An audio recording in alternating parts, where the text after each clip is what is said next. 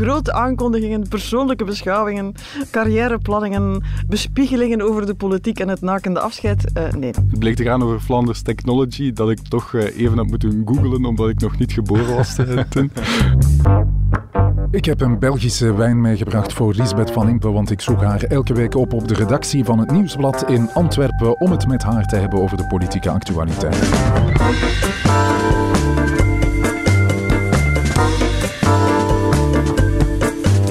Met Lisbeth van Impe, de hoofdredacteur. Dag Lisbeth. Dag Jeroen. En met mezelf, Jeroen Roppe. Dit is het punt van Van Impe.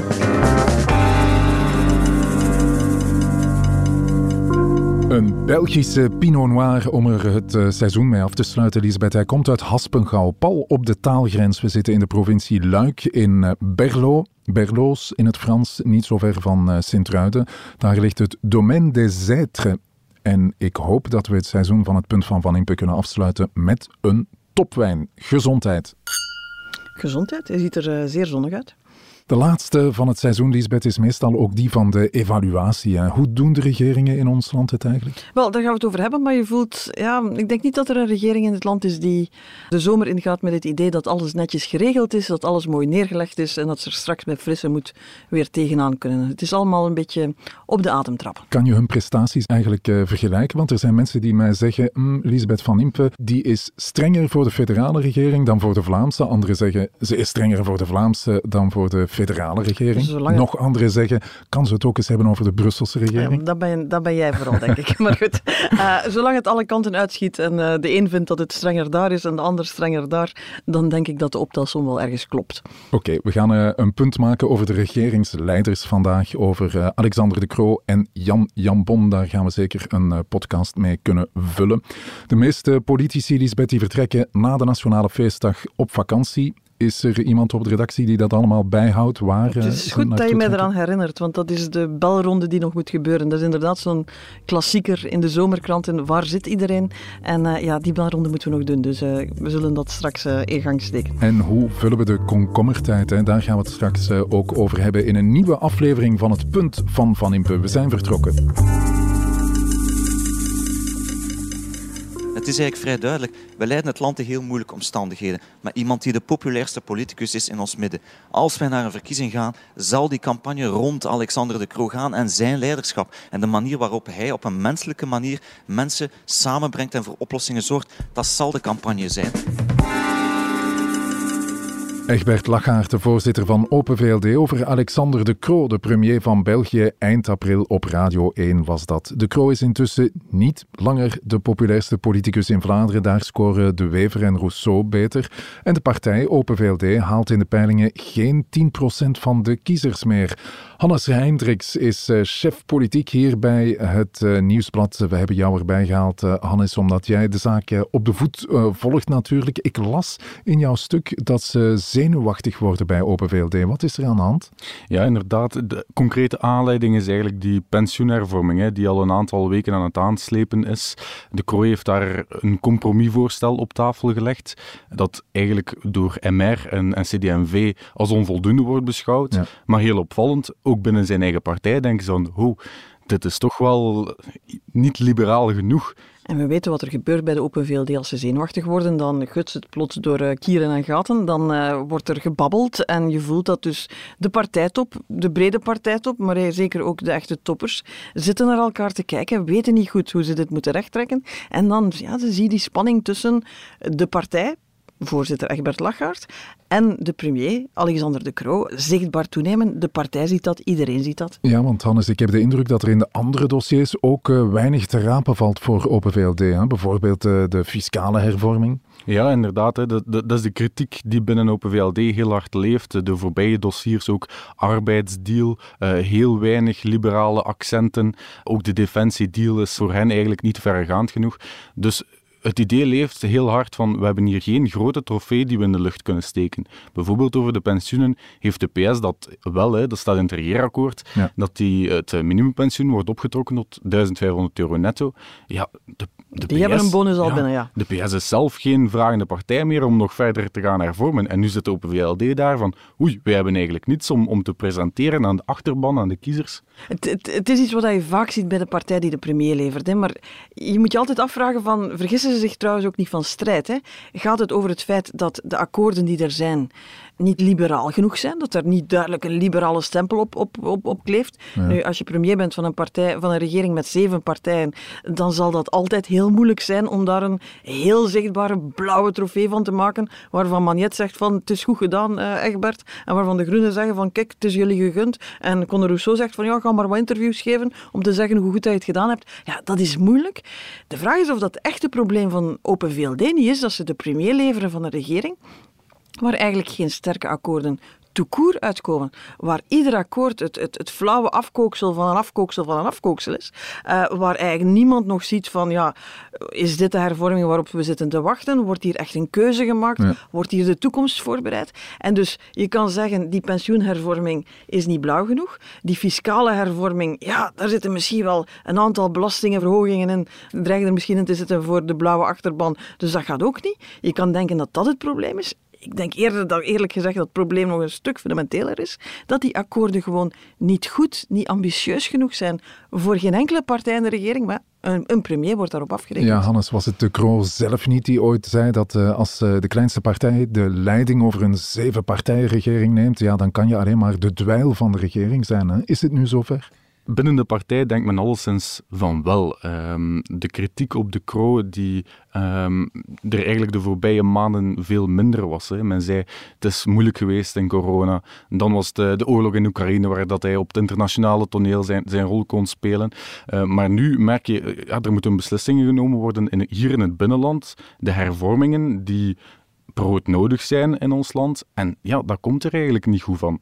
De premier neemt dan ook zelf nog een, een duikje in de populariteitspols. Dus de uh, hele strategie van de Open VLD van de voorbije maanden zijnde uh, we gaan naar de verkiezingen van 2024 met de grote leider die ons een kanseliersbonus gaat bezorgen. Mensen gaan op hem stemmen, want hij heeft ons ja. door crisissen geleid. Ja, die komt nu onder druk te staan. Ja, Hannes, je schreef ook dat er een uh, ultimatum was voor de kroon. Een ultimatum vanuit de Open VLD. Eind oktober moet er beterschap zijn. Als dat er niet uh, komt, wat dan? Er stonden drie puntjes achter die zin, als ik mij goed herinner, in jouw stuk. Wat, ja, ja wat gaan ze doen? Dat is de vraag, hè? ja, inderdaad. Dus de Kro wil nog een aantal deals sluiten voor oktober. Het gaat dan onder meer uh, over dat pensioenakkoord, maar ook de begrotingsopmaak uh, van, ja, op van dit moment wordt alles naar het najaar doorgeschoven. Hè? Dat is het zinnetje van de regering voor het moment. Het is geen zomerdeal, het is een zomeragenda. En op de agenda staat, ja. hoe krijgen we het naar het najaar geschot? Ja, maar binnen Open VLD horen we dan, ja, als er dan geen deals op tafel liggen die echt uh, liberale accenten bevatten, waar wij mee naar buiten kunnen komen, ja, dan moeten we meer onze eigen koers gaan varen. En ja. dan mag de kroon nog doen met de regering wat hij wil. Dan gaan wij een beetje Georges-Louis Boucher gewijs ons meer ja. gaan profileren. En daar zit meteen de zwakte van het, het hele dreigement. Hè. Waarmee dreig je dan eigenlijk? Dat je net als de andere voorzitters eigenlijk hoe je gedacht doet en die regering een soort van kabbelend bestaan mag blijven leiden waar niemand nog iets van verwacht. En dat enkel zo'n soort van canvas is waartegen iedereen zich kan gaan profileren. Ja, als dat je grootste dreigement is. Ze dreigen er niet mee om de regering te laten vallen. Ze dreigen er niet mee om personeelswissels door te voeren. Ze dreigen eigenlijk met we gaan doen wat de rest doet. Gewoon met de partij bezig zijn. Ja, ze hebben allebei een andere focus eigenlijk. Hè. De premier en de voorzitter van uh, Open VLD. Lachaert en de Croo, ooit uh, twee uh, dikke vrienden, compagnons de route. Klikt het niet meer tussen die twee?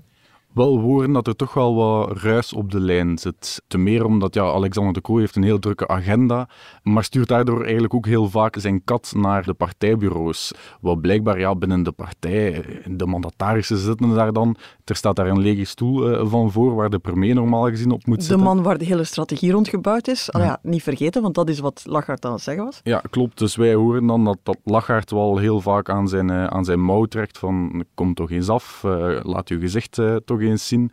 Dus ja, dat zet die relatie wel wat onder druk, horen we. En, en binnen de partij is dat wel iets dat, ja, dat, dat valt direct op. Ja, wat denk jij, Lisbeth? Heeft Open VLD niet de fout gemaakt door uh, het premierschap niet aan uh, Magnet te laten? Je kan zeggen, het is dezelfde constructiefout die we in eerdere regeringen hebben gezien. De, de, het is niet de grootste partij die de verantwoordelijkheid neemt om de regering te doen werken. En dan wordt het moeilijker. Dat klopt zeker. Maar eigenlijk zit het constructiefout zit denk ik nog dieper. Vivaldi mocht eigenlijk alleen maar van start gaan na zo'n lange formatie, na alle schade die alle partijen hadden opgelopen, uh, met een, een slecht sumier onderhandeld uh, regeerakkoord, dan kan je eigenlijk maar van start gaan als je zeker weet dat alle partijen die in de regering stappen de vaste wil hebben om dat te laten slagen, om die hervormingen met geven en nemen door te voeren en een verschil te maken. Ja, we hebben meteen gezien aan de Franstalige kant dat die wil er vanaf dag één niet was. De enige liberale trofee die in deze regering uh, te halen is, is de profilering van Boucher, ten koste van de regering.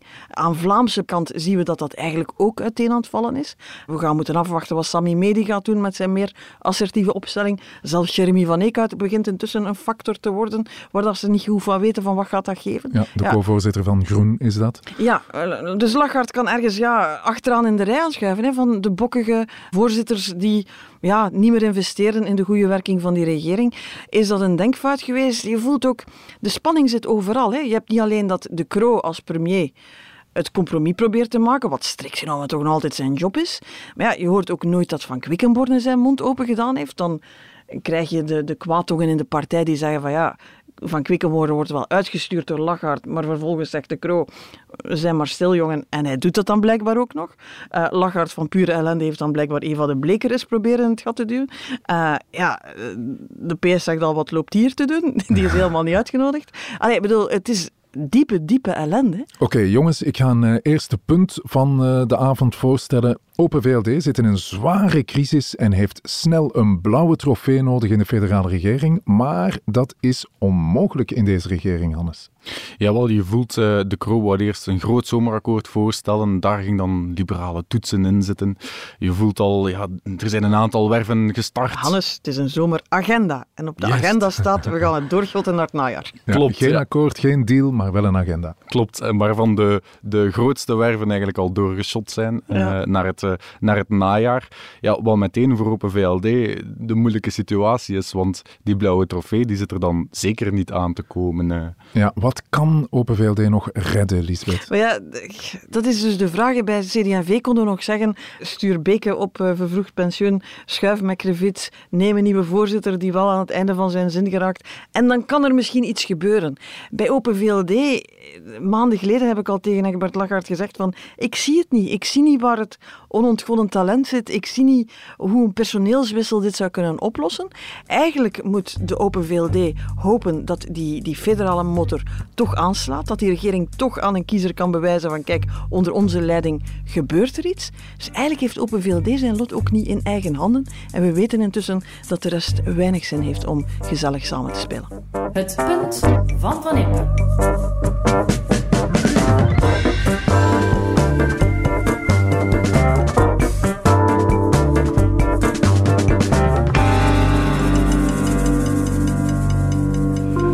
Tijdens de voorbije dagen was Flanders Technology nog voorbehouden aan de professionele bezoekers. Die kwamen in grote getalen opzetten. De organisatoren telden er 101.000 of een toename met 15% tegenover de vorige editie van 1987.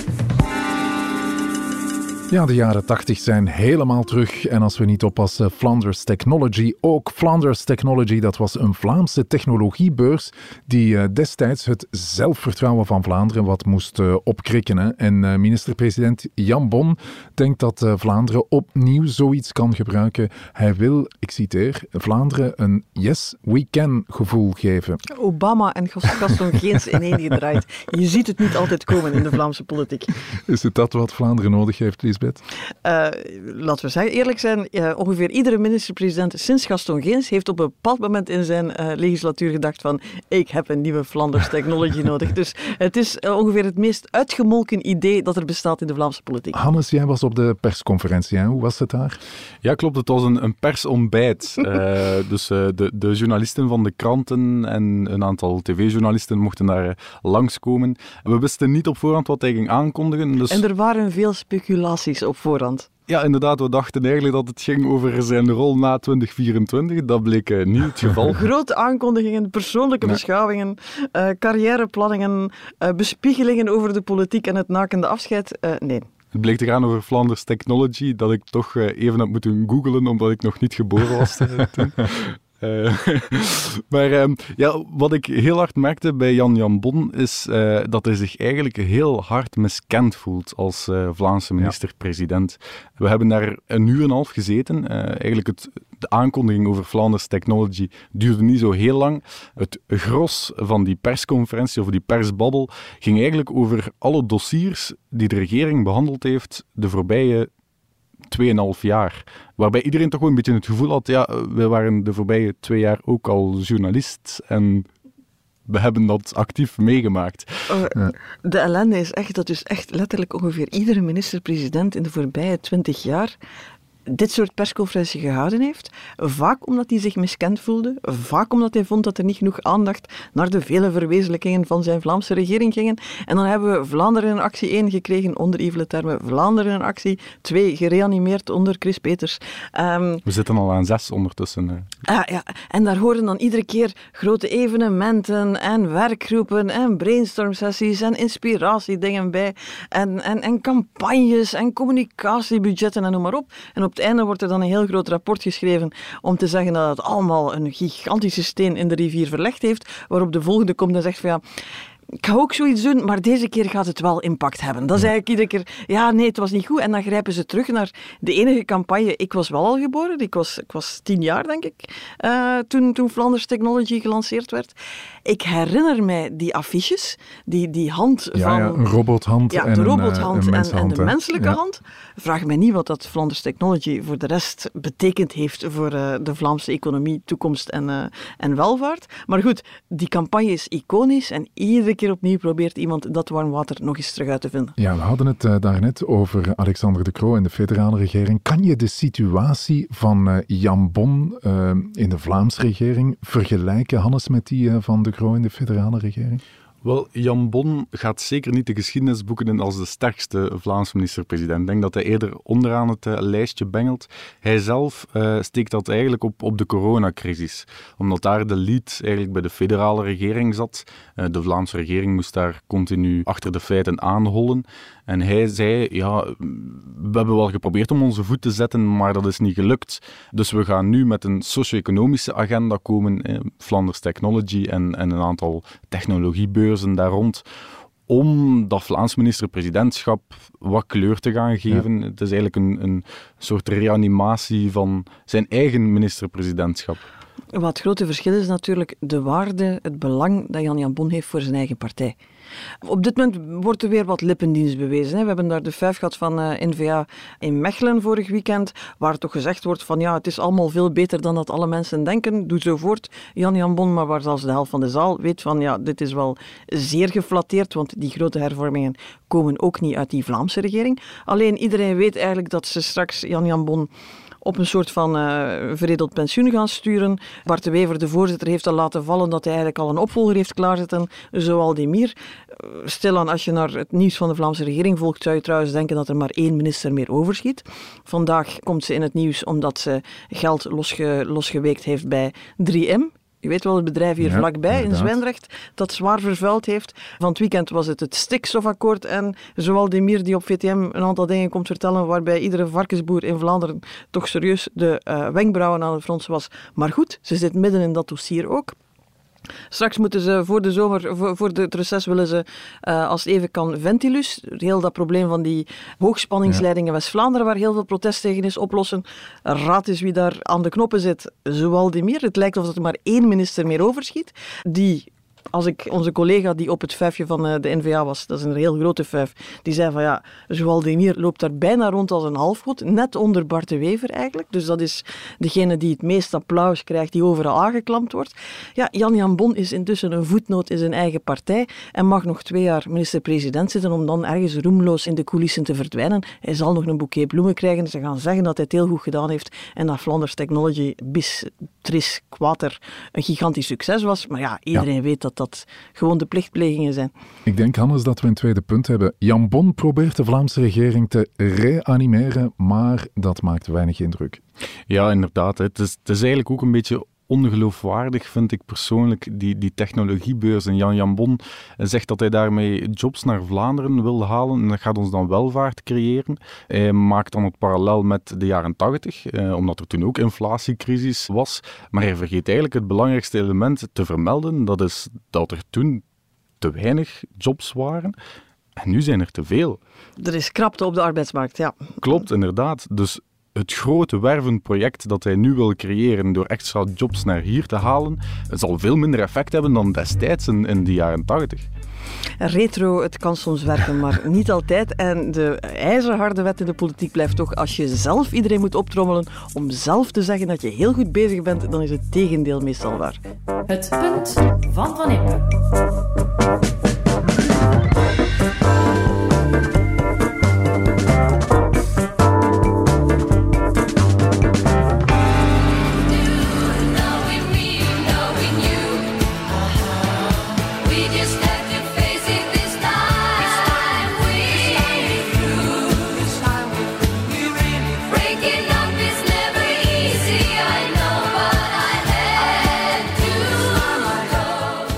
Vrees dat ik nooit meer naar ABBA ga kunnen luisteren zonder het beeld van een dansende Bart de Wever en Valérie van Peel. Dat hadden ze me echt niet mogen aandoen, maar het kwaad is geschied, Valerie van. Peel kan dansen bij Bart de Wever was een vrij hopeloze zaak. Je zag, hij moet het ook gehad hebben. Hè? De man wil niet aangeraakt worden. Hij is een beetje germophobe. Maar deed daar plots zo een zwengel waar ze bij Dirty Dancing zouden eh, jaloers op zijn. Er moet hem veel aangelegen hebben om aan de hele partij te tonen dat het niet zijn schuld is dat Valerie van Peel vertrekt. Het zijn van die beelden die eh, nieuwsluwe vakantieperiodes eigenlijk moeten opvullen, hè, Hannes. Dit beeld kan toch nog een tijdje meegaan, hè? Ja, inderdaad. We merkten het na dit weekend. Hè. Er was de situatie waarbij heel veel politici naar Rockwerchter zijn gegaan. Dat is het begin van de zomer. Hè? Ja, inderdaad. En er was dat NVA-zomerfeest, dus we waren eigenlijk heel content dat we twee foto's hadden die we redelijk groot in de krant eh, konden uitspelen. eh.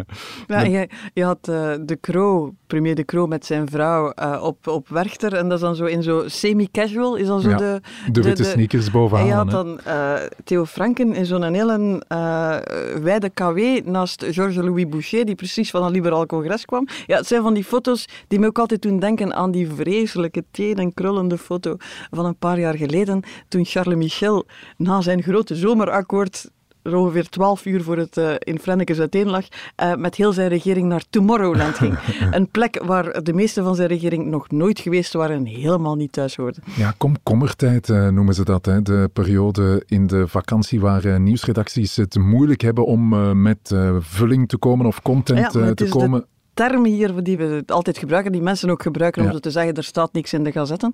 Eh, dat is trouwens al bijzonder oud. Hè? Dus de komkommertijd bestaat overal. Bij ons is het komkommers, in Duitsland zijn het augurken, in de VS zijn het kruisbessen, stekelbezen. maar dus, dat is ongeveer het enige dat er op dat moment, waar enige bedrijvigheid rond is. En dat staat dus gekend als een periode van ja, weinig nieuws. Iedereen is andere dingen aan het doen. Is het dan echt harken op eh, een redactie? Dat is een van die dingen die mensen niet begrijpen. Dat ze zeggen van ja, het wordt dan toch wat rustiger. Er is niks moeilijker dan een krant maken op het moment dat er geen nieuws is. En dat wisten ze al in het begin van de 20e eeuw, want toen zeiden ze ja, de komkommertijd, dat is de periode dat er in de gazetten over zeeslangen en monsterslangen ge- ge- geschreven wordt. Die dingen worden alleen gezien als er geen ander nieuws is. En dan pakken kranten daar groot mee uit. Dus Ja. spectaculaire dingen, rare dingen, dingen die anders nooit de krant zouden halen. Ja, ze geraken er makkelijker in als er eh, weinig nieuws is. Wat me ook opvalt de jongste jaren is dat eh, journalisten vaak mee op vakantie gaan met eh, politici. Is dat een trend? Nu zit je op het bekende fenomeen van wat wij de zomerreeksen noemen.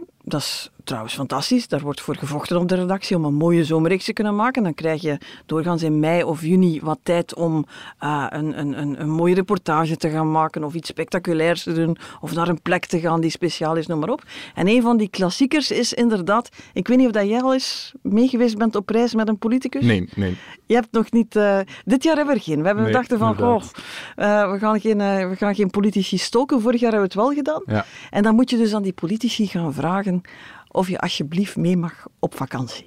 Ja. Ehm, Ik herinner me zo'n eh, Bart de Wever aan het zwembad. Bart Wever is daar een, eh, een, een, een die snapt hoe dat eh, werkt. Die laat dan, je moet daar een beetje, ik noem dat een beetje knoesen laten zien. Je moet zo een beetje inzage geven in het leven van de politicus achter de schermen. Dat is de hele bedoeling van zo'n eh, reportage. Dus ik geloof vorig jaar zijn we het met Petra de Zutter en haar vrouw gaan, gaan fietsen. En dan krijg je zo een ander beeld van de minister. En die politici doen dat natuurlijk omdat ze hopen ja, dat dat eh, hen menselijker maakt, herkenbaarder maakt. Ik heb je gezegd hè, dat ik herbegonnen ben met Borgen. En daar gaat zo in het eerste seizoen, aflevering 9, eh, is van ja, gaan, vraagt zij aan haar administratie van ja, premiers, gaan die eigenlijk op reis?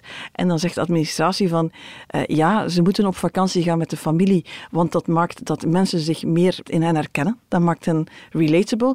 Maar ja, de facto zitten ze op vakantie natuurlijk ook het grootste deel van de tijd gewoon te werken. Ja. En als het even kan met een journalist en een fotograaf naast het zwembad. Ja, hoe breng jij je komkommertijd door, eh, Hannes? Ik probeer om zo snel mogelijk op reis te vertrekken van zodra dat eh, de laatste politieke akkoorden gesloten zijn. Dus zo Dat is was dus na de 21ste. Iedere politiek eh, journalist die de stijl een beetje kent, heeft zijn vakantie tegen dan al lang geboekt en zorgt dat hij een putje zomer ergens anders is. Ja, dat is het eh, laatste punt. Vanaf eh, 21 juli worden de komkommers eh, bovengehaald op de maar wees gerust, we zijn voorbereid. We hebben zomerreeksen besteld zonder politici, maar wees gerust. Er gaan leuke dingen gebeuren in de krant, maar eh, het zal niet anders zijn die ervoor zorgt. Het punt van Van Impe.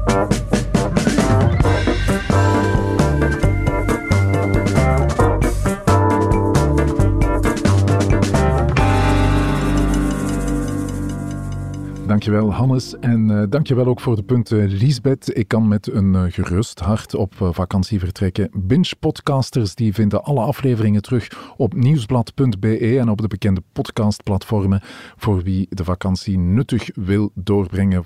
Eind augustus, is dat oké om terug te Eind komen? augustus komen we helemaal terug, maar bij het Nieuwsblad blijven de podcasts wel doorlopen, maar het zijn ook zomerpodcasts. Ja, ik ga genieten deze zomer van het eh, podcastaanbod van het Nieuwsblad. Het zijn er heel veel. Hè. Ik kijk naar eh, onze producer eh, Bert. Ehm, ik weet dat de vrolijke Vrekke eh, op vakantie gaat in Turkije. Ja, ja, ja, die zijn er een all-in eh, geweest in Turkije. Zo weinig mogelijk geld opgedaan. Ja. Dat ook was op ons kosten, dus laten we eerlijk zijn, dat is, ze zijn zeker al geslaagd in een missie. En dan is er nog de zomer van Assise. Wat gaan zij doen deze zomer? Ja, Cedric is weer in de archieven gedoken van de hoven van Assisen en heeft daar enkele spraakmakende zaken terug eh, naar boven gehaald. Heel interessante verhalen, echt verhalen die volledig vergeten waren uit de jaren 50, 60, naoorlogse periode. Ja, Dus ideaal om mee te nemen op vakantie. Hè. Ook de verhalen van op eh, spoed, heel straffe verhalen zijn dat. En dan zijn er de sportpodcasts. hè. Ik kijk uit naar het eh, debuut van Frank Raas als host van Shotcast. Nog iets in de aanbieding qua Ja, sport? zeker. Eh, wie fan is van de Tour, elke dag hebben we nu een, eh, een podcast vanuit de Tour, vanuit de buik van het peloton eigenlijk. Ja, Eh, is- en de koers is van ons. Dat is echt wel straf. En je moet weten, de Tour de France is ooit door een krant, Lotto, uitgevonden om eigenlijk de komkommertijd in de zomer te vullen. Dus dan zitten we terug waar we gestart zijn. Ja. Ik heb er nog eentje trouwens, Ja. voor de echte komkommertijd. Wie is goed wil lachen, we hebben ook een fictiepodcast, de Buffalo Bitches. En ja, best wel grappig. Voor eh, de laatste van het seizoen ga ik eh, het trouwens niet laten bij deze domein. Nee. de- En ik denk dat we onze luisteraars nog één belofte moeten Ja, doen. tuurlijk. We hebben gezegd dat er een lijst gemaakt is met alle wijnen die we eh, geproefd hebben in alle afleveringen van... eh, ik zou zeggen, beluister alle afleveringen, dan kan je netjes noteren welke wijnen we geproefd hebben. Maar ik denk dat we die lijst ook eens ergens op onze site moeten zetten. Zodat mensen die kunnen terugvinden. Want ik heb wel wat mails gekregen van... Ja, ja, zeg, eh, die lijst is er. Zet ze dan ergens waar ik ze kan vinden. En dan voeg ik er deze domaine de être, want daar heb je mij fijntjes op gewezen als Ja. taalpuriste. Ik ben een romanist en ik dacht, des êtres, dat klopt niet. Dat moet des êtres zijn. Het domaine de être, eh, dus schitterende wijn trouwens. Ik vind hem heerlijk. Ik hou van die eh, chocoladesmaak. eh, heerlijk. En ik ga het daar niet bij laten. Lisbeth, beschouw het als een vakantiecadeau. Je weet, ik zit in mijn eh, hybride periode. Ik heb hier nog een hele lekkere Pinot Noir voor jou bij. Geen wijn deze keer, maar er- een geuze. Een geuze, Een geuze op Pinot Noir. basis van Pinot Noir. Druiven, ja, van de fantastische brouwerij Tilquin. De enige Waalse geuzenstekerij.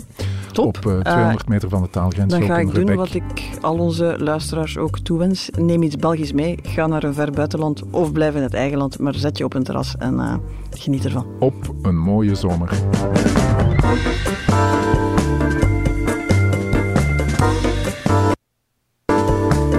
Dit was het punt van Van Impe, een podcast van het Nieuwsblad. Je hoorde de stemmen van hoofdredacteur Liesbeth Van Impe, van Hannes Hendricks, van Bert Heijvaart en van mezelf Jeroen Roppe.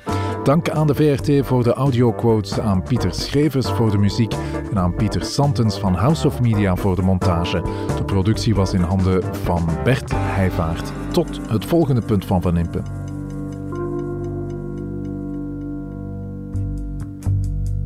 Heb je de andere podcasts van het Nieuwsblad al gehoord? Stemmen van Assise, Seks verandert alles, Vrolijke Vrekken, Shotcast en De Koers is van ons.